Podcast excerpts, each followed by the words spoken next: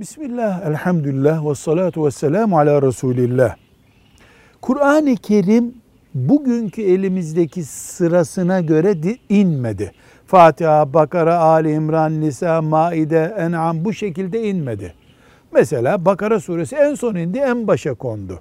Biz Kur'an-ı Kerim'i indiği sıralamaya göre yeniden dizsek, ona göre incelesek teklifini ne olarak anlarız? Bunu Müslüman olmayan birinin Kur'an'a müdahalesi, sapıttırması olarak anlarız. Neden? Çünkü mevcut hal ashab-ı kiramın, Allah onlardan razı olsun, Resulullah sallallahu aleyhi ve sellem'den böyle emanet aldık dediği şeydir.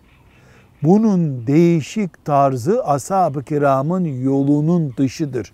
Onu yapan ashabtan başka bir istikamete geçmiş olur. Benimseyen de, uygulayan da. Biz ashab-ı kiramın Resulullah sallallahu aleyhi ve sellem'den emanet aldığı şeyi onlardan aldık.